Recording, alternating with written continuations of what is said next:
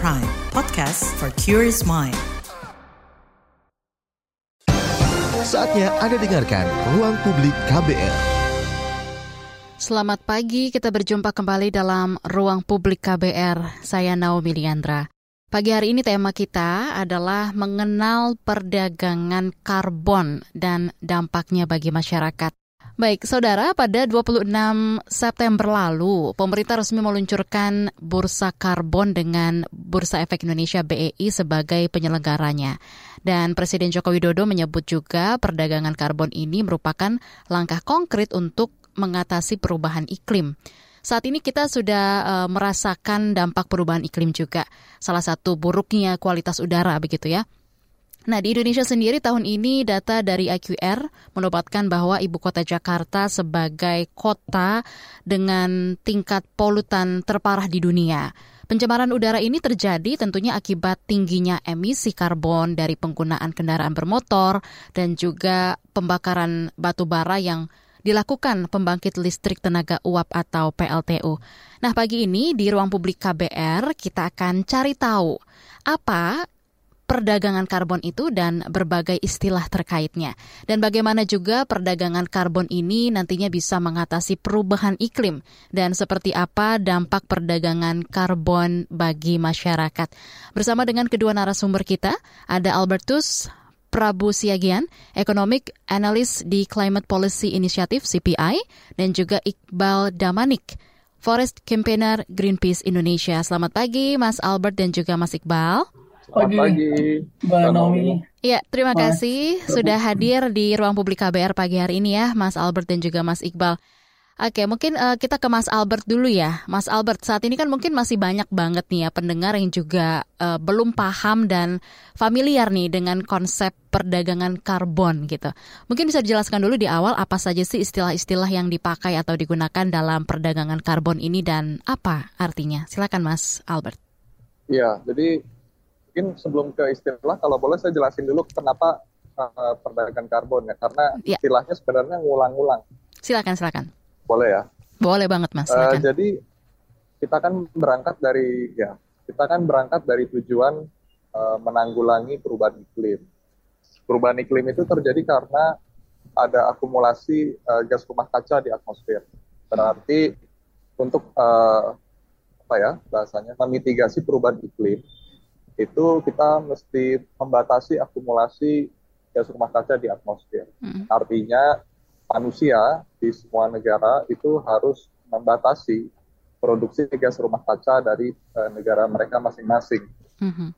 Nah, untuk membatasi produksi gas rumah kaca atau gas rumah kaca ini kan macam-macam ya. Yeah. Ada CO2 dan lain-lain, tapi paling banyak CO2. Nah, dibuatlah suatu ya, suatu inisiatif untuk uh, eh, CO2 ini atau gas rumah kaca ini punya nilai, punya biaya. Jadi supaya mm-hmm. next time atau ke depannya itu kalau uh, sebuah negara itu uh, memproduksi atau mengeluarkan gas rumah kaca atau emisi itu karena ada biayanya yang sebelumnya tidak ada biaya, mm-hmm. tapi sekarang diberikan biaya. Okay. Itu kemudian jadi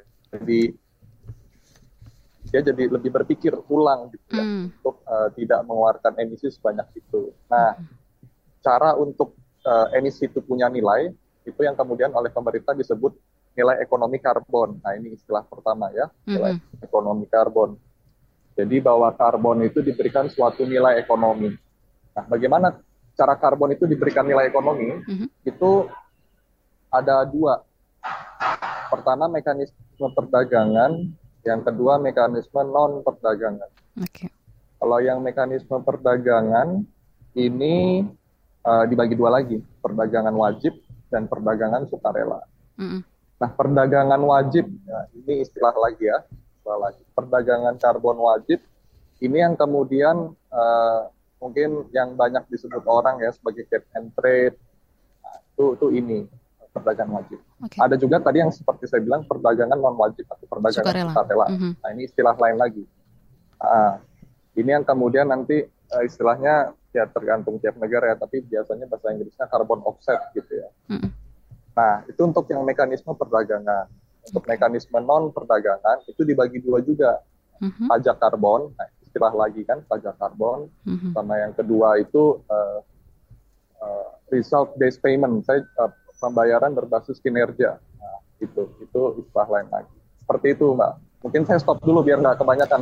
Oke, boleh boleh. Jadi itu secara dasar ya pengertian bahwa ternyata nilai ekonomi karbon itu ada dua. Yang pertama eh, secara perdagangan yaitu wajib dan juga sukarela. Kemudian non perdagangan itu yang sering eh, atau mungkin eh, baru-baru kita dengar pajak karbon begitu ya salah satunya dan pembayaran berbasis kinerjanya.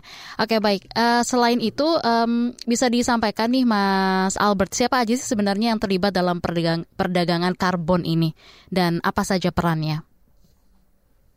Iya, setidaknya ada empat pihak yang berperan penting di dalam uh, perdagangan karbon ya, Mm-mm. Eh, baik wajib maupun yang tadi sukarela. Oke. Pertama pastinya pemerintah, karena pemerintah ini yang membuat regulasi dan pemerintah juga lah yang kemudian eh, menetapkan ambang batas emisi. Misalkan setiap peserta itu dia boleh mengeluarkan emisi berapa banyak. Nah itu kan pemerintah ya, tugasnya pemerintah. Mhm.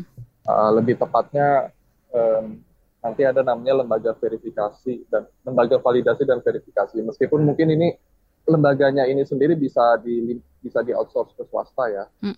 tapi setidaknya otoritas itu biasanya orang anggapnya itu pemerintah yang ngatur. Nah itu satu.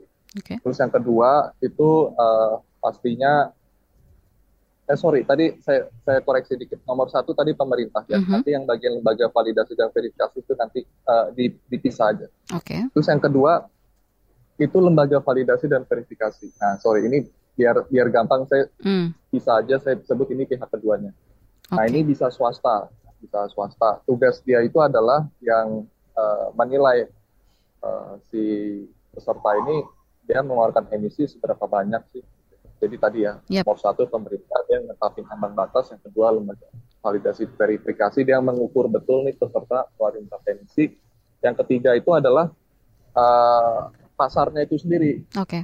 atau uh, pihak yang menyelenggarakan bursanya. Kalau di Indonesia tuh biasanya PT Bursa Efek Indonesia. Oke. Nah, orang kan suka suka mikirnya Bursa Efek ini nama tempat, padahal sebenarnya ini nama PT.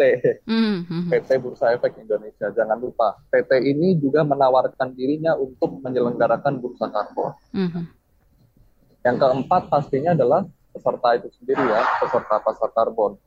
Eh, baik yang nantinya akan terlihat bisa eh, mengeluarkan emisi di bawah Ya. maupun yang di atas ambang batas yang kemudian terjadi transaksi di antara mereka. At least ada empat itu, Mbak. Oke, boleh eh, diinformasikan lagi mungkin lebih detail gitu ya. Tadi kan ada ada yang terlibat itu ada empat ya, pemerintah, kemudian juga lembaga verifikasi, terus juga eh, PT BEI begitu ya, dan juga peserta eh, dari ini sendiri mas eh, pasar karbon ini. Ini sebenarnya siapa sih mas di pesertanya ini? Pesertanya itu dibatasi ke eh, peserta berbentuk perseroan. Jadi, Oke, ya, jadi koperasi itu setahu saya nggak bisa. ya? misalkan, Oke, hmm, hmm. ya, CV itu nggak bisa. Hmm, individu itu nggak bisa, yayasan itu nggak bisa, harus institusi berbentuk perseroan. Uh, itu untuk pesertanya ya. hmm, La- jadi uh, jadi mesti uh, berbentuk perseroan. Lalu di sektor apa? Nah, Mm-mm. em, karena ini kan kita baru pertama kali ya Indonesia ini baru Iya. menyelenggarakan uh, perdagangan karbon untuk pertama kali. Jadi uh, seingat saya ya, mungkin saya bisa salah, tapi seingat saya itu belum semua sektor di Indonesia itu uh, entah bisa ikut atau sudah ada pesertanya. hmm, Mungkin sih pada akhirnya in the long run semuanya pasti diharapkan ikut. Tapi mungkin untuk pertama-pertama ini namanya juga masih ya masih pertama ya. Mungkin yang baru di encourage baru yang dari sektor ketenaga listrikan. Jadi misalkan pembangkit listrik. Oke, oke baik Mas Albert. Eh, terima kasih untuk penjelasan di awalnya begitu ya mengenai eh, pengertian seperti apa perdagangan karbon. Nah sekarang kita ke Mas Iqbal dari Greenpeace Indonesia. Mas Iqbal, eh, Presiden Jokowi kan menyebut nih perdagangan karbon ini katanya sebagai langkah untuk mengatasi perubahan iklim begitu ya.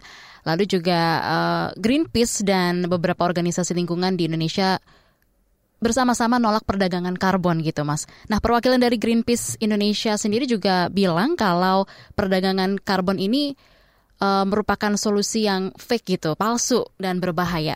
Bisa dijelaskan Mas Iqbal, silakan. uh, pertama gitu ya bahwa uh, krisis iklim itu bukan lagi di masa depan gitu. Dia udah ada sama kita gitu, udah ada di dalam kehidupan sehari-hari gitu ya. Bahkan catatan-catatan dari tahun ke tahun gitu ya, bencana hidrometeorologis itu atau bencana yang disebabkan dari krisis iklim itu udah terjadi di Indonesia, bahkan di seluruh dunia. Mm-hmm. Bahkan jumlahnya itu dari total bencana yang ada di Indonesia 9, lebih dari 90% itu bencana hidrometeorologis. Okay. Lalu kemudian ada orang yang udah kena kebakaran hutan gitu. Lalu ada orang yang udah kebanjiran, typhoon dan sebagainya. Itu aksi nyata yang untuk diminta untuk melakukan perubahan iklim itu adalah menyetop untuk beremisi. Hmm. Kenapa kemudian kita sebut bahwa carbon trading adalah bukan solusi untuk mengatasi krisis iklim? Hmm. Sebenarnya kita semua bisa menjawab dengan pertanyaan, kenapa orang mau beli karbon? Hmm. Kenapa orang mau bayar investasi di bursa efek yang dikatakan Mas Albertus tadi gitu ya? Hmm. Kenapa orang perusahaan mau bayar gitu? Kenapa bank-bank mau beli kredit karbon? Hmm. Kalau itu bisa dijawab gitu, kita tahu bahwa itu bukan untuk mengatasi krisis iklim. Jawabannya dua yang paling sering didengar. Pertama adalah untuk mendapatkan label hijau. Yeah. Di hari pertama pembukaan di bursa efek itu, bank-bank bilang, bank berminat beli ya karena biar banknya dapat label hijau Kenapa banknya bisa berminat untuk label hijau? Agar investor hijau dari luar Indonesia mau invest ke mereka, lalu kemudian mereka bisa invest di wilayah-wilayah yang beremisi. Hmm. Contoh misalnya invest ke perusahaan-perusahaan yang hari ini tetap menambang batu bara, okay. atau PLTU. Kedua, kenapa kemudian orang mau beli karbon dari sisi perusahaan? Karena ketika dia cap and trade yang disebut Mal Arbestus tadi kan dia ada capnya, ada hmm. batas atasnya hmm. ada limit atasnya. Hmm. Kalau dia udah keluar dari limit atas, maka kemudian dia harus membayar sesuatu. Artinya dia beli pulsa. Yeah. Ketika dia beli kredit karbon, dia punya hak untuk berpolusi.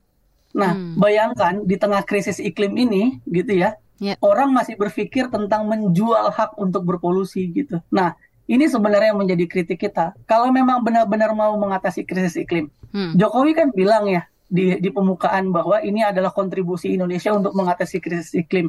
Sebelah mananya gitu. Jadi coba diuji pernyataan itu gitu bahwa itu bukan untuk mengatasi krisis iklim tapi the new model of investment itu model perdagangan baru aja, model investasi baru gitu bahwa Indonesia akan menjual kredit ke negara-negara kalau dalam hal ini aku belum belum kita belum lihat ya apakah bisa ke negara lain. Tapi dalam ya. konteks di Indonesia gitu kita menjual kredit untuk orang berpolusi gitu. Jadi dibaratkan begini teman-teman. Paling gampang gitu ya. Mm-hmm.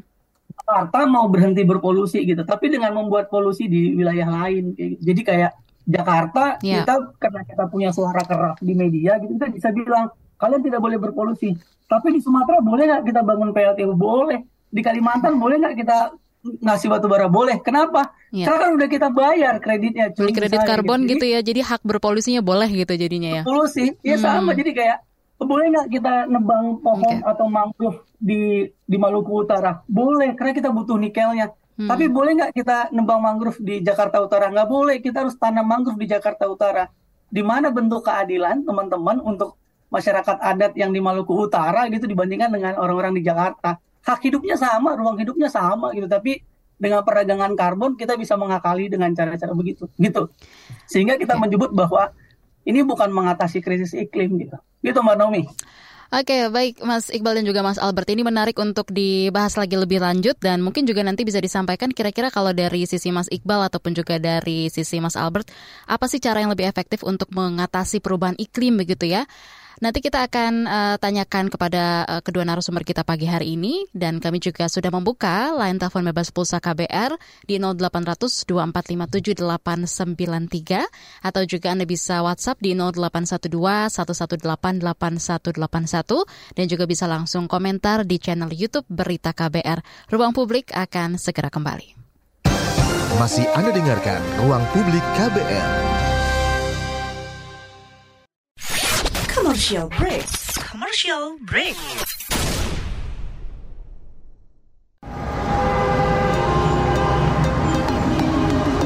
Jalanan macet, nggak masalah tuh. Macet-macetan tetap harus produktif sambil mendengarkan talk show inspiratif. Ruang Publik KBR hadir untuk Anda kapan saja dan di mana saja. Simak obrolan menarik dengan tema-tema yang beragam langsung dengan narasumbernya. Hanya di kbrprime.id. Search Ruang Publik KBR. KBR Prime, podcast for curious mind. Masih Anda dengarkan Ruang Publik KBR. Anda masih menyimak ruang publik KBR dengan tema kita pagi hari ini adalah mengenal perdagangan karbon dan dampaknya bagi masyarakat. Untuk Anda pendengar yang sudah mengirimkan WhatsApp di 0812 118 8181 Nanti kita akan bacakan. Tapi sebelum itu kita juga mau uh, tanya ya kepada Mas Albert. Mas Albert tadi uh, Mas Iqbal sempat uh, menyatakan dan juga menanggapi begitu ya bahwa soal perdagangan karbon ini bisa dikatakan uh, model investasi baru dan kurang setuju karena ini lebih uh, uh, berkaitan dengan hak untuk berpolusi begitu ya. Mungkin bisa ditanggapi dulu oleh Mas Albert, silakan. Uh, ya betul itu hak untuk berpolusi itu nggak salah cara bacanya seperti itu. Um, tapi begini, kan peserta karbon itu lebih dari satu ya. Mm-hmm. Ada yang di atas ambang batas, ada yang di bawah ambang batas. Uh, secara total kan ambang batasnya kalau di total itu ada jumlahnya ya. Nah jumlahnya itu nanti pemerintah bisa kurangin tiap tahun. Jadi keseluruhan total peserta itu mengeluarkan emisi itu berapa, itu lama-lama bisa dikurangi sampai di tahap yang mungkin secara lingkungan, ya saya juga, ini teori ya, mm-hmm. secara lingkungan itu aman. Karena ingat, nggak semua hal yang dilakukan itu mengeluarkan emisi. Mungkin yang bagian mengeluarkan emisinya oleh manusia, itu yang kemudian dikekang oleh uh, bursa karbon. Hmm. Tapi nanti juga ada aktivitas yang sifatnya menyerap emisi. Itu mungkin nanti di apa ditangani oleh bagian lain lagi, misalkan tadi perdagangan yang sifatnya sukarela. Hmm. Seperti itu. Uh, memang betul konsepnya seperti soalnya nih uh, lahan investasi baru. Uh, kita jadi seperti bermain dengan kok kita mengotori lingkungan, itu sesuatu yang bisa dipermainkan lalu kemudian mendapatkan uang dari itu. Um, saya rasa itu suatu cara pandang yang boleh berpikir seperti itu. Saya juga dulu waktu pertama kali belajar, saya juga melihat seperti itu. Hmm. Tapi at the end of the day, saya melihat, toh yang mengotori lingkungan itu kebanyakan ya pihak yang selama ini gimana ya, biasa gampangnya, um, swasta ya hmm. dan swasta itu kan sebenarnya mereka nggak peduli tentang lingkungan jadi untuk mengajak mereka untuk peduli lingkungan mau nggak mau kita harus masuk ke bahasa mereka bahasa berdagang seperti itu karena kalau hmm. sifatnya hanya sekedar, sekedar otoriter gitu ya hmm. nggak boleh keluarin emisi ya itu mungkin akan mengganggu iklim bisnis iklim uh, investasi sementara ingat yang kita selamatkan di sini kan nggak cuma lingkungan, manusia juga. Yeah. In the first place kita menyelamatkan lingkungan itu untuk menyelamatkan manusia, ya kan? Yeah. Karena manusia butuh lingkungan. Jadi sebenarnya yang kita selamatkan di sini sebenarnya bukan lingkungan. Kita nggak perlu menyelamatkan lingkungan memang. Yang hmm. kita perlu selamatkan itu manusia. Tapi kebetulan karena manusia itu bergantung sama lingkungan, sehingga kita juga turut menyelamatkan lingkungan. Hmm. Tapi kita melakukan ini not for the sake of saving the environment, we don't have to save the environment, but we have to save the people. Masalahnya, karena people itu rely on environment, makanya we have to save the environment as well, gitu loh. Sebenarnya cara bacanya harusnya gitu. Jadi kita lihat sesuatu tuh harus holistik. Gak cuma ini masalah lingkungan, ada juga aspek people. Seperti itu menurut saya. Oke, Mas Albert, tadi uh, sudah dijelaskan begitu ya atas uh, tanggapan yang tadi disampaikan oleh uh, Mas Iqbal. Nah, kalau dari Mas Iqbal sendiri, menurut Anda nih Mas, sebenarnya cara yang uh, bisa dibilang lebih efektif gitu untuk mengatasi perubahan iklim ini sebenarnya seperti apa nih menurut Anda?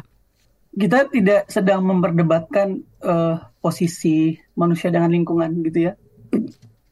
Cara pandang membuat dia tidak setara atau proses Mas Albert tadi yang antroposentris gitu ya, menempatkan manusia harus diselamatkan oleh lingkungan dan kita harus menyelamatkan lingkungan karena kita harus diselamatkan. itu membuat posisi kita tidak setara. Sebenarnya di dalam climate litigation atau proses litigasi, bahkan hewan punya hak yang sama dengan manusia. Jadi bukan kita menyelamatkan lingkungan untuk manusia, tapi kita butuh ruang hidup yang sama. Biodiversity, orang hutan punya hak untuk hidup gitu, tidak punya hak untuk ditambang rumahnya gitu. Hmm. Mereka punya hak hidup sejahtera juga kayak kita gitu ya. Punya badan yang tidak kurus kayak yang kita taruh yang kita lihat viral di Sangatta gitu. Orang hutan punya hak itu. Tapi tidak ke sana kita gitu ya. Tapi ada hal yang lebih penting gitu. Hmm. Pertama, soal carbon trading ini, carbon trading akan menjadi model konsesi baru, Mbak Naomi. Ini yang tidak disampaikan sama teman-teman gitu ya. Hmm. Dia akan mengkapling wilayah-wilayah hutan. Kenapa?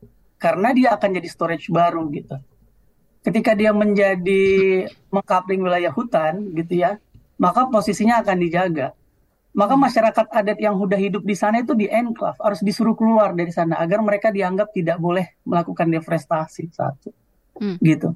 Kalau kemudian apa yang ingin disampaikan untuk mengatasi perubahan iklim? Ada dua gitu. Seluruh dunia udah tahu sebenarnya di dalam laporan IPCC. Yang perlu juga digarisbawahi carbon trading, kewajiban carbon trading secara global itu belum disetujui.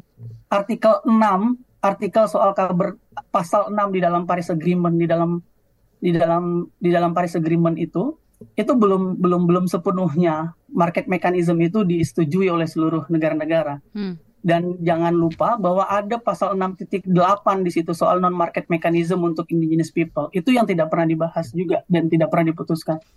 Nah, di COP26 di Glasgow yang lalu ada dua kesepakatan, ada dua pledge Mbak Naomi okay. dan Mas Albert yang mungkin juga paham soal ini. Pertama adalah phase out from coal, itu yang pertama. Yang kedua adalah zero deforestation. Ini jadi dua dua dua dua pledge waktu itu yang kemudian phase out from coal berubah menjadi phase down, gagal gitu ya. Kita tadinya mau out tapi gagal. Bayangin uh, terbaru PLN itu menghentikan sekitar 13,3 gigawatt dan itu setara dengan 1,3 miliar ton gitu ya. Artinya hmm. kalau kita memang benar-benar mau keluar gitu ya, ya kita keluar kita transisi ke energi bersih gitu. Bisa, bisa. Buktinya PLN bisa pesot, bisa gitu loh. Bisa shutdown PLT-nya bisa. Jerman pernah shutdown, pernah 50 ribu uh, gigawatt shutdown. China juga, China juga pernah shutdown gitu. Artinya bisa. Diganti pakai apa? Pakai renewable energy, bisa bisa. Ada programnya ada, JETP ada ada gitu. Jadi uh, kenapa tidak itu yang kemudian didorong lebih lebih lebih lebih lebih jauh gitu ya. Lalu kemudian apakah kita bisa zero deforestation bisa? Di dalam voluntary sendiri, Forest and Land Use sendiri bilang gitu bahwa di dalam indeks prioritas uh, perlindungan 7 sampai 9 itu nggak ada lagi ruang deforestasi di Indonesia gitu. Tapi hmm. kenapa kita tetap melakukan deforestasi kan begini. Kalau kemudian kan kalau si, uh, uh, Mas Albert juga bilang tadi misalnya perusahaan kan swasta adalah cari untung gitu, maka dibatasin ada mekanisme yang lebih clear, ada carbon tax gitu. Kita dukung carbon tax gitu. Jadi ketika dia udah melewati batasnya ya di tax gitu. Jelas clear gitu. Ketimbang lu memperdagangkan karbonnya, kenapa nggak di tax aja gitu. Hmm. Kan itu lebih lebih clear ya. Negara punya lalu kemudian pendistribusian kekayaan negara paling paling andal dalam konteks ini adalah pajak gitu karena kita menganut model itu gitu. Eksternalitas eksternalitas dari tambang yang selama ini juga tidak ada dipajakin kan, tidak ada model Pegawai tax yang benar-benar uh, sampai ambang batasnya kemudian dipajakin. Lalu kita juga sampai saat ini juga belum belum tentukan. Emang batas ambang ambang batas dari PLTU atau pabrik semen beremisi sudah ada. Itu juga belum belum kita tentukan gitu. Siapa kemudian wajib membeli apa di dalam carbon credit ini juga nggak ada. Hmm. Dan perlu diingat dalam beberapa praktek-praktek carbon credit seperti di Australia, Australia bahkan menyebutnya sebagai larger scam gitu, kebohongan besar gitu, dan itu diungkapkan sendiri whistleblower sendiri dari orang-orang yang menangani carbon trading gitu, bahwa uh, hutan-hutan yang dijaga dalam konteks carbon trading ini dinaikkan nilai nilai karbonnya gitu ya mbak, ya. dianggap hmm. dia ada lalu kemudian dijadikan scam baru. Bahkan catatan-catatan beberapa opini di Jakarta Post juga menyebut bahwa hati-hati dengan carbon trading hmm. karena dia bisa menjadi satu model scam baru dalam konteks uh, eh, SPV ya dalam hal ini uh, tindak pidana pencucian uang atau kemudian dia dijadikan nilai karena tidak ada perlu barang yang kemudian dijual belikan dalam hal ini. Wah, gitu itu, mbak. Jadi ada banyak okay. uh, kebolongan-kebolongan yang memang harus ditambal gitu ya. Oke, uh, mungkin sebelum uh, pertanyaan selanjutnya bisa ditanggapi mungkin dari Mas Albertnya, silakan. Tadi udah mulai uh, expand ke diskusi hmm. carbon tax ya. Hmm. Nah, sebenarnya saya senang bicara carbon tax karena uh, dalam hal ini saya setuju sama Mas Iqbal. Bedanya carbon trade sama hmm. carbon tax. Kalau carbon tax itu kan pemerintah dia dapat pendapatan. Nah, hmm. Nah, kemudian dari situ dia bisa pakai untuk hal lain. Misalkan di sini untuk uh, membang, apa, membangun PLT EBT misalkan seperti itu. Uh, jadi mungkin uh, command and control hmm. dari pemerintah itu lebih bergaung ketika yang dilakukan itu carbon tax bukan carbon trade. Hmm. Tapi pada dasarnya baik carbon trade maupun carbon tax itu uh, semangatnya sama, memberikan nilai kepada karbon. Ya. Bedanya paling yang satu itu pasar yang menentukan harganya berapa, harga karbonnya berapa. Kalau yang kedua carbon tax itu pemerintah yang menetapkan harganya seperti itu. Oke. Okay. Oke baik dari Mas Albert seperti itu ya. Tapi nanti mungkin bisa disampaikan juga ya kalau uh, diterapkan sebenarnya kita juga pengen tahu seperti apa sih uh, skema diberlakukannya perdagangan karbon ini gitu Mas dan kira-kira apa saja tantangan yang mungkin akan dihadapi ke depannya. Nanti mungkin bisa dijawab setelah pesan-pesan berikut ini dan untuk Anda pendengar yang juga sudah mengirimkan pertanyaan, komentar atau opini Anda juga nanti kita akan bacakan tentunya di 0812 118 8181 dan bisa juga melalui komentar di channel YouTube Berita KBR. Ruang Publik akan segera kembali. Masih Anda dengarkan Ruang Publik KBR. Yuk follow social media KBR. Twitter at Berita KBR, Instagram at KBR.id, Youtube Berita KBR. Masih Anda dengarkan Ruang Publik KBR. Mengenal perdagangan karbon dan dampaknya bagi masyarakat di ruang publik KBR pagi hari ini dengan kedua narasumber kita masih bersama dengan Mas Albert dari CPI dan juga Mas Iqbal dari Greenpeace Indonesia. Oke baik, uh, tadi sudah dijelaskan di awal sekali begitu ya apa itu perdagangan karbon dan tadi juga sempat disinggung mengenai uh, pajak karbon juga. Tapi sebelum kita tanyakan juga mengenai pajak karbon ini, bisa disampaikan juga nih uh, mungkin dari Mas Albert dan juga Mas Iqbal, kira-kira apa saja sih nanti uh, kalau diterapkan seperti apa skema diberlakukannya perdagangan karbon ini dan tantangan apa yang ke depan akan dihadapi? Silakan mungkin dari Mas Albert dulu terlebih terlebih dahulu silakan. Iya, perdagangan karbon ini kan baru saja diluncurkan ya. Namanya aja sistem baru, saya yakin pasti akan banyak pihak yang kagok bahasa bahasa mudahnya gitu. Mm -mm. Utamanya ini ini menurut saya ya, itu di bagian validasi dan verifikasi emisinya. Yeah. Suatu peserta itu dia mengeluarkan emisi berapa banyak, itu kan uh, emisi kan nggak kelihatan ya. Mm jadi di bagian itunya mungkin awal-awal kita akan masih kagok. Um, itu satu. Yang kedua, tidak hanya kagok karena mungkin itu suatu hal yang baru, namun juga begini, lembaga yang memvalidasi dan memverifikasi itu mungkin bisa saja jumlahnya jauh lebih sedikit dari peserta karbonnya nanti. Okay. Apakah mereka sanggup melakukan workload sebanyak itu? Itu kan juga masih suatu pertanyaan yang kita belum tahu. Itu dua. Uh, Terus sih menurut saya yang lain pasti ada tantangan, tapi menurut saya sih nggak separah itu ya. Menurut saya sih kalau di sum up uh, tantangan terbesar ya di bagian validasi dan verifikasi emisinya ya. Validasi dan verifikasi emisinya. Nah, oh, mungkin kalau di dari sisi Mas Iqbal, kalau dalam perdagangan karbon nih Mas ada istilah kredit karbon gitu ya. Ketika ada pihak yang punya lahan yang menyerap emisi karbon, sebenarnya siapa sih yang bisa punya kredit karbon ini Mas Iqbal? Iya, nanti kan ada si developer, si mm -hmm. developer karbonnya, dia kan punya konsesi ya. Ini yang saya bilang tadi yang di awal, mm. dia belum kita ungkapkan gitu ya, ah, okay. bahwa contoh misalnya, ini juga bukan produk baru. Produk baru iya, baru di uh, ada di bursa efek satu, kemudian tahun lalu ada Perpres nilai ekonomi karbonnya iya baru tahun lalu. Hmm. Tapi praktek ini udah lama mbak. Hmm. Uh, eh, REDD Plus itu dari udah lima tahun yang lalu atau bahkan lebih itu ada.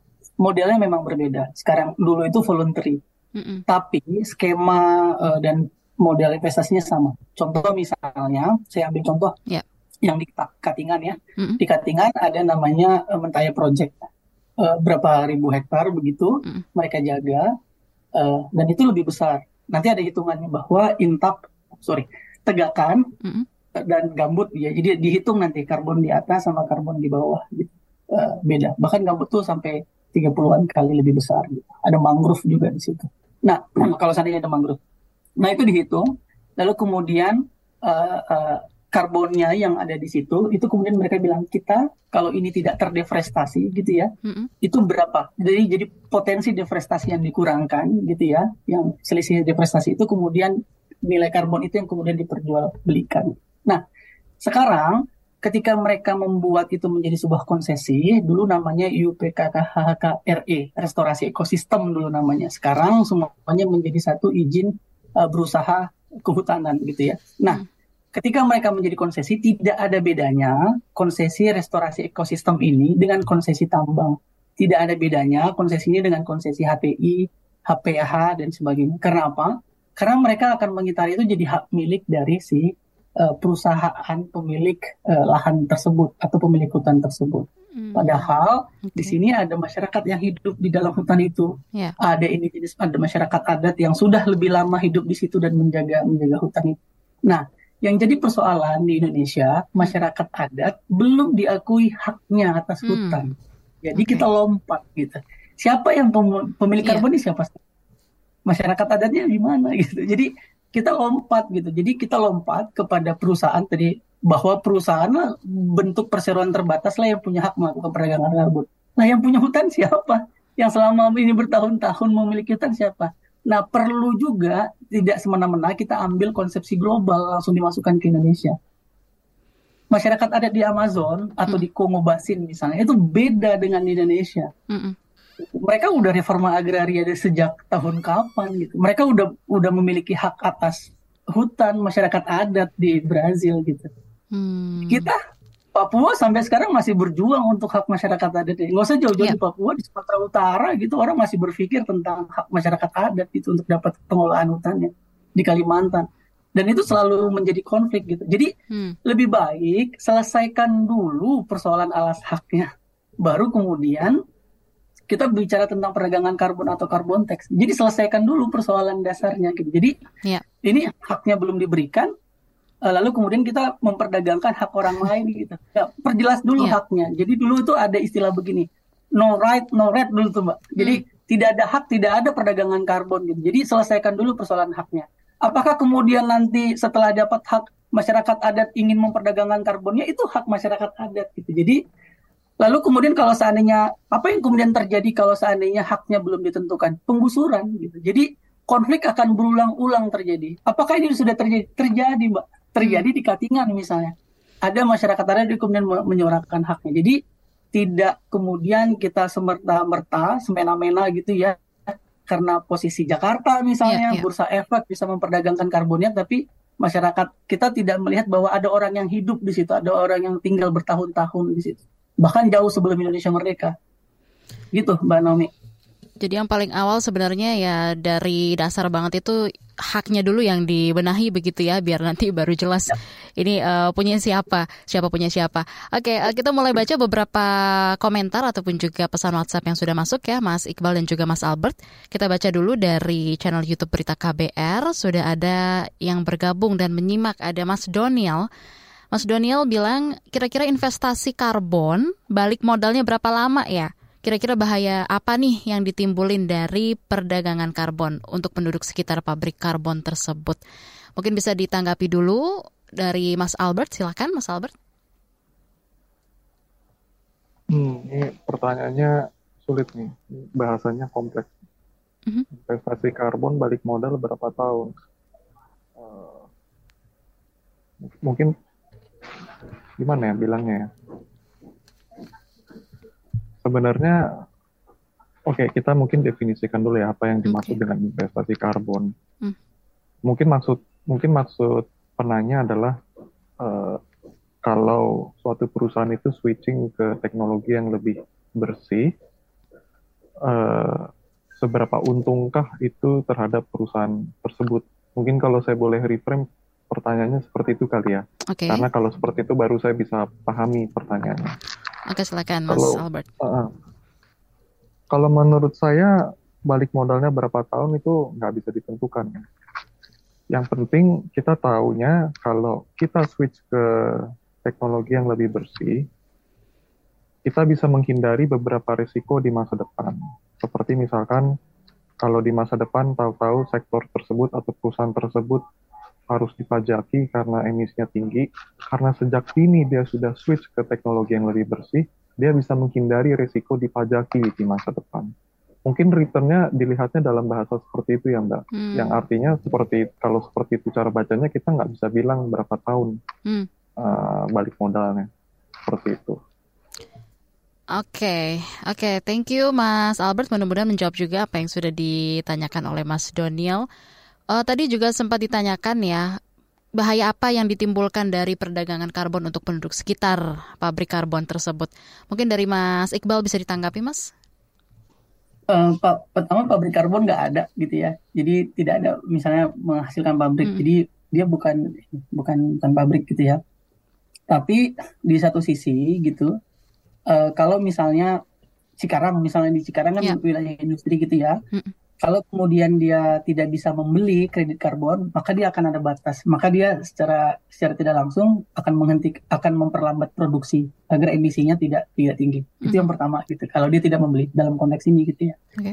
Tapi kalau kemudian dia punya hak berpolusi, dia akan berpolusi terus gitu. Jadi orang-orang di Cikarang akan Iya. dapat polusi terus, termasuk orang-orang di Jakarta kayak gitu. Nah, beli karbonnya dari mana? Hmm. Beli karbonnya dari hutan-hutan yang dijaga di Kalimantan. Katanya kan dijaga itu ya. Iya. Jadi ada dua dampak, teman. Jadi pertama di wilayah pabriknya berdampak karena ada hak berpolusi di situ. Mm-mm. Jakarta akan gini-gini aja polusi udaranya gitu ya. Karena tidak tidak dihindari gitu, Iya. karena boleh tetap berpolusi gitu. Hmm. Nah, lalu kemudian eh, di wilayah sananya di wilayah Kalimantan yang hutan yang dijaga atau Papuanya kayak apa? Masyarakat adanya disuruh keluar dari hutannya gitu. Jadi ada dua dampak negatifnya gitu. Kalau belum diselesaikan. Kenapa saya bilang tadi hak berpolusinya tetap gitu ya? Ya. Bahkan nggak cuman ada di Indonesia. Misalnya gini, ketika pabrik, saya kita sebutlah merek A gitu ya, Mm. punya pabrik besar gitu di apa? eh, di di Cikarang atau di wilayah industri di Indonesia gitu. Kemudian dia bisa kredit karbonnya dia beli dari pasar karbon di mana gitu ya. Lalu kemudian di yang diklaim adalah Kongo misalnya. Mm-mm. Lalu kemudian diambil kreditnya. Jadi Kongo dapat polusi bersihnya dalam konteks ini, kita tetap dapat hak berpolusi atau kita tetap dapat polusi dari perusahaan-perusahaan yang masih eh, memiliki hak berpolusi. Gitu. Dan ini juga belum masih butuh diklirkan sebenarnya ya, tapi udah ada eh, apakah kemudian dia akan berkontribusi terhadap eh, apa? Apakah dia akan berkontribusi terhadap kontribusi Indonesia terhadap penurunan eh, polusi dalam hal ini NDC-nya gitu ya. Hmm, oke. Thank you Mas Iqbal. Mudah-mudahan juga menda- eh, menjawab pertanyaan Mas Doniel tadi ya. Baru satu nih dari YouTube kita baca lagi dari YouTube yang sudah berkomentar akunnya namanya Jelajah Papua nih Mas Iqbal dan juga Mas Albert. Komentarnya seperti ini, perusahaan juga berlomba-lomba untuk dapat izin main karbon. Padahal mereka nggak ngapa-ngapain, malah dapat untung dari dana karbon. Contoh di Papua Barat Daya setidaknya sudah ada 11 PT yang dapat izin. Mungkin nanti bisa ditanggapi oleh Mas Iqbal ataupun juga Mas Albert. Itu eh, semacam curcolnya begitu ya. Nanti bisa ditanggapi setelah pesan-pesan berikut ini dan untuk yang sudah mengirimkan WhatsApp juga di 0812 118 8181. Setelah ini akan kami bacakan. Tetaplah di ruang publik. Masih Anda dengarkan Ruang Publik KBR. Commercial break. Commercial break.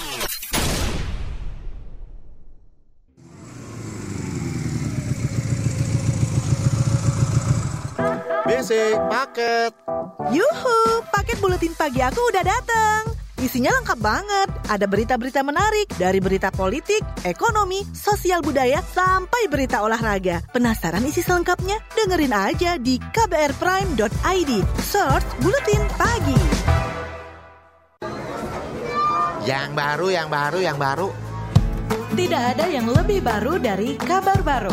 Cukup 5 menit bisa perbaharui informasi kamu. Cukup 5 menit berita terbaru ada di genggamanmu. 5 menit sayang untuk dilewatkan karena kabar baru diramu dengan kualitas jurnalistik terbaik didukung puluhan reporter dan kontributor di Jakarta dan berbagai kota di tanah air. Simak hanya di kbrprime.id.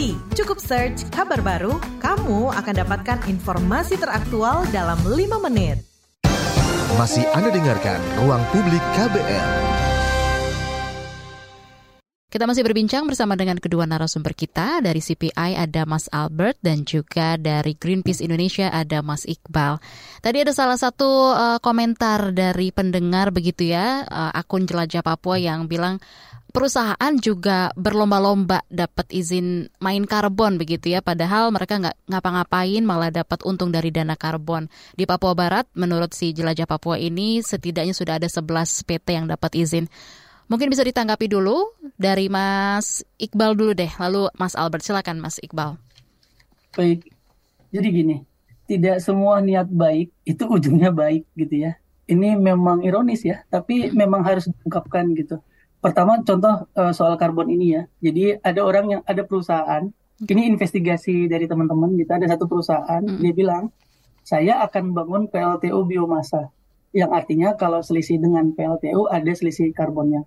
Artinya dia akan dapat uang. Hmm. Nah, ketika dia bangun PLTU biomasa, dia bilang, oh kenapa dia bisa bangun PLTU? Saya punya HTI, gitu. Saya punya wilayah hutan tanaman industri yang bisa saya jaga, satu gitu ya. Hmm. Oh oke, okay terus uh, para pendonor atau para uh, pedagang karbon tadi bilang saya bayar ini untuk satu si perusahaan nah, oke okay, dia dapat uang. Hmm. setelah dia dapat uang dia malah melakukan deforestasi. Kenapa? Loh kan saya punya PLTBM saya harus punya biomass. Saya harus bakar ini HTI kayu-kayu ini agar bisa berproduksi gitu. Nah okay. satu sisi dia menghentikan uh, apa mengurangi emisi dari sisi sektor energi tapi dia melakukan deforestasi gitu. Hmm. Nah, ketika dia melakukan deforestasi, deforestasinya tidak hanya berdampak pada emisi baru yang kemudian keluar, tapi juga berdampak pada masyarakat yang menggantungkan uh, uh, pangannya dari hutan gitu. Jadi mungkin kita di Jakarta bilang gimana yeah. orang bisa dapat makan di hutan gitu ya. Tapi saya berulang kali ke Papua, ke Kalimantan gitu ya dan hidup di sana ya memang beda nggak ada inoma, apa supermarket gitu okay. tuh di dalam hutan nggak ada jadi memang masyarakat adat itu hidup dari hutannya gitu jadi ya mereka berburu meramu gitu ya dan ini bukan gimmick tapi memang benar-benar terjadi teman-teman jadi hmm. ketika hutannya terdeforestasi atas nama karbon mereka yeah. kan jadi bingung saya juga menjelaskan ke mereka agak sulit gitu ya karena eh, ini katanya untuk mengatasi krisis iklim kenapa hutan kami ditebang gitu jadi hal-hal -mm. begini itu tidak tidak tidak masuk akal sebenarnya niat-niat baik ini gitu ya. Termasuk yang di Papua Barat gitu ya, di Papua Barat Daya. Yeah. Ada uh, ada perusahaan yang bilang kami kan udah punya HTI. Terus HTI-nya sama atau HPH-nya kita jadikan perusahaan karbon dengan cara kita tidak lagi melakukan uh, deforestasi gitu. Lah, tanah makanya saya bilang yang punya hak atas hutan itu siapa dulu gitu, selesaikan hmm. dulu gitu. Apakah masyarakat adat punya hak di sana atau tidak? Mereka menggantungkannya di sana. Uh, uh, tapal batasnya selesaikan dulu siapa memiliki apa gitu baru berdagang jadi sehingga kita jelas nanti mana wilayah yang diperdagangkan untuk karbon misalnya gitu ya karena sudah berjalan gitu mana wilayah menjadi wilayahnya masyarakat adat gitu jadi ketika ini belum diselesaikan kita akan mutar-mutar di sini aja mbak dari sebelum yeah. Indonesia merdeka kita tuh mutar-mutar di sini aja konflik terus antara masyarakat adat ini kan sebenarnya tidak jauh beda sama Rempang gitu ya. Yeah, betul. Kalau di Rempang gitu uh, paling jelas gitu ya ada orang digusur dari tanahnya karena membangun pabrik. Ini hmm. ada orang digusur dari tanahnya karena hutannya mau di, di, dijaga gitu.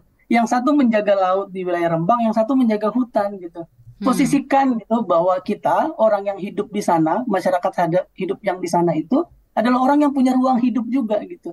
Jadi ini bukan cerita uh, hitung-hitungan karbon di bursa efek untuk menghidupi orang Jakarta gitu ya, atau untuk menghidupi swasta kaya gitu ya tapi juga hidupin dong orang-orang yang ada di hutan. Dan sampai sekarang kita ada nggak mekanismenya untuk ke masyarakat? Nggak ada gitu. Padahal ingat lagi gitu, IPCC di dalam artikel di Paris Agreement di pas, pas, pasal 6.8 itu adalah non-market mechanism dan pelibatan indigenous people di dalamnya atau masyarakat adat di dalamnya dan ini belum dibahas. Kita langsung lompat ke market mechanism di uh, pasal 6.4-nya gitu ya, market hmm. mechanism tapi melupakan orang-orang yang selama ini menjaga hutan dan lautnya. Gitu, Mbak Naomi. Oke, baik. Makasih Mas Iqbal. Ini uh, juga uh, bisa dibilang tanggapan langsung dari Mas Iqbal begitu ya dengan komentar yang sudah ada di channel YouTube Berita KBR. Mungkin karena juga waktu yang sangat terbatas, kita langsung lanjut aja nih uh, Mas Albert dan juga Mas Iqbal baca beberapa WhatsApp yang sudah masuk dari tadi. Udah lumayan banyak nih dari Manado dulu ada Pak Johan. Halo Pak Johan, Pak Johan bilang perdagangan karbon ini kan secara global. Apakah ada jaminan negara-negara yang banyak menghasilkan karbon ini tidak akan merugikan negara yang sedikit menghasilkan karbon atau makin merajalela dalam menghasilkan karbon. Gitu ya. Kita lanjut dulu nih dari Ibu Nuri di Jogja. Kalau untuk masyarakat dampak langsung dari perdagangan karbon ini positif atau negatif? Kemudian dari warga Jakarta nih ada Ibu Ayu, katanya pakai transportasi umum bisa mengurangi emisi, tapi kabarnya transportasi umum di Jakarta tarifnya bakal berdasarkan domisili dan status ekonomi. Kan jadi males naik kendaraan umum jadinya kalau dipersulit begitu.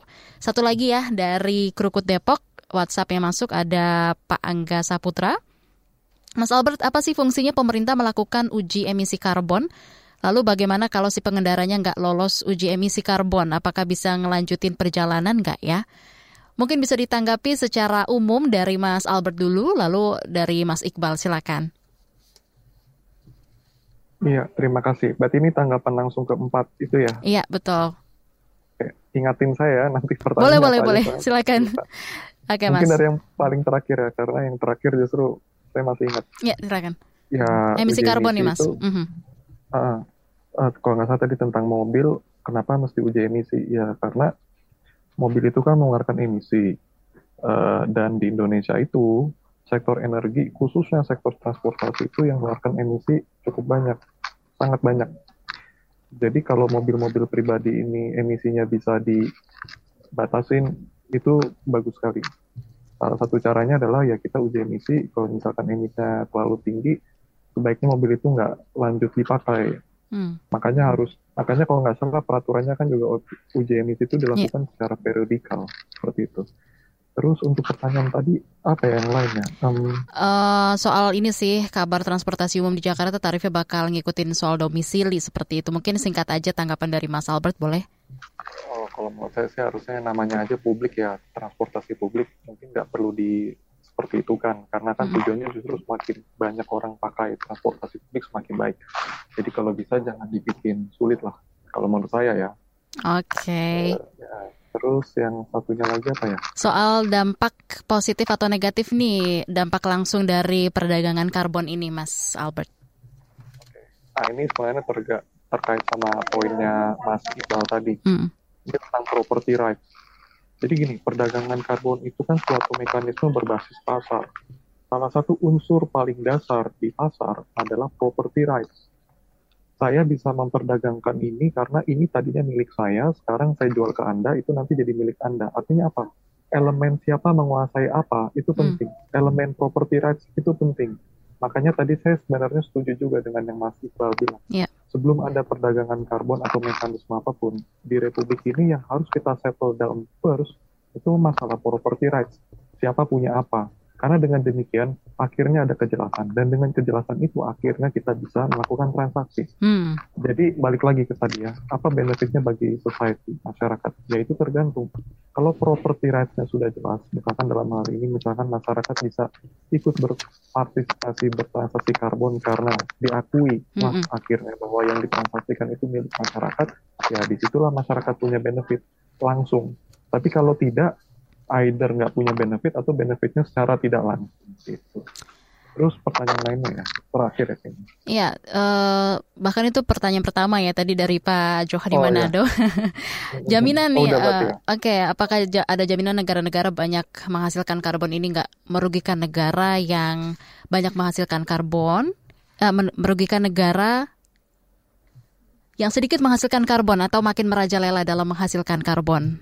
Kata-katanya agak muter sedikit. Mungkin uh, bisa singkat saja ya. dari Mas uh, Albert lalu Mas Iqbal boleh menanggapi.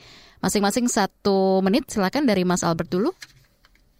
Ya, ya kalau ngikutin cara pikirnya perdagangan karbon ya paling negara yang mengeluarkan emisi paling sedikit mendapatkan untungnya dari dia dibayar dari uh, selisih emisi yang dikeluarkan dia karena kan dia ngeluarin lebih kecil. Ya paling itu ya yang paling kasar mata. Oke, baik.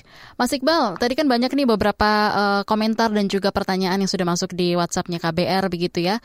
Mungkin bisa ditanggapi dari Mas Iqbal secara keseluruhan seperti apa nih Mas tanggapan Anda?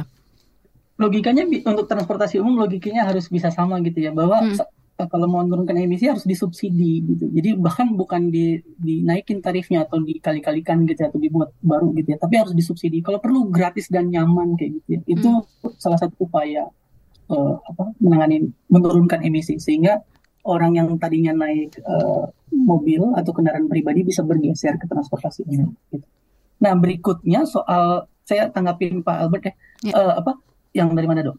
Oke. Okay. Uh, ada mekanisme loss and damage sebenarnya pada itu beda lagi dalam konteks ini gitu. Jadi eh, negara-negara berpolusi atau yang punya sejarah berpolusi mereka harus bayar kepada negara-negara di global south gitu ya. Kemudian yang berdampak pertama Fiji, Indonesia, Filipina gitu ya, negara-negara di kepulauan.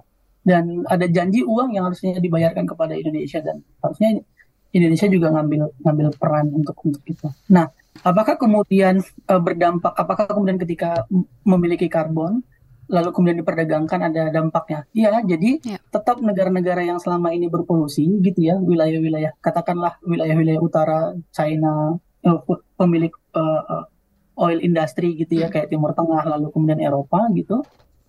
mereka kan berpolusi.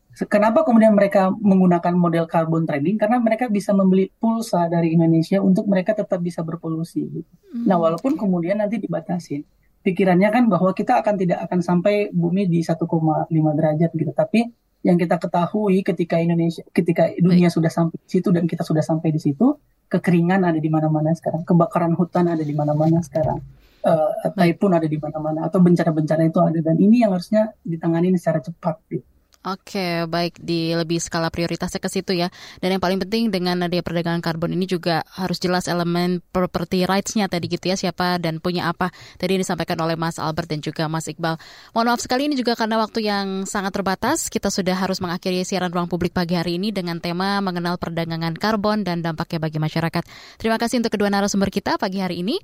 Terima kasih untuk Mas Albertus Prabu Siagian, Economic Analyst di Climate Policy Initiative CPI, dan juga terima kasih untuk Mas Iqbal Damanik, Forest Campaigner Greenpeace Indonesia untuk waktu Anda berdua di ruang publik KBR pagi hari ini. Dan juga untuk Anda pendengar yang sudah ikut berpartisipasi memberikan komentar, opini, pertanyaan Anda melalui WhatsApp ataupun juga di channel YouTube Berita KBR, saya ucapkan terima kasih. Akhirnya saya Naomi Liandra pamit undur diri. Selamat pagi dan sampai jumpa. Baru saja Anda dengarkan Ruang Publik KBR. KBR Prime, cara asik mendengar berita. KBR Prime, podcast for curious mind.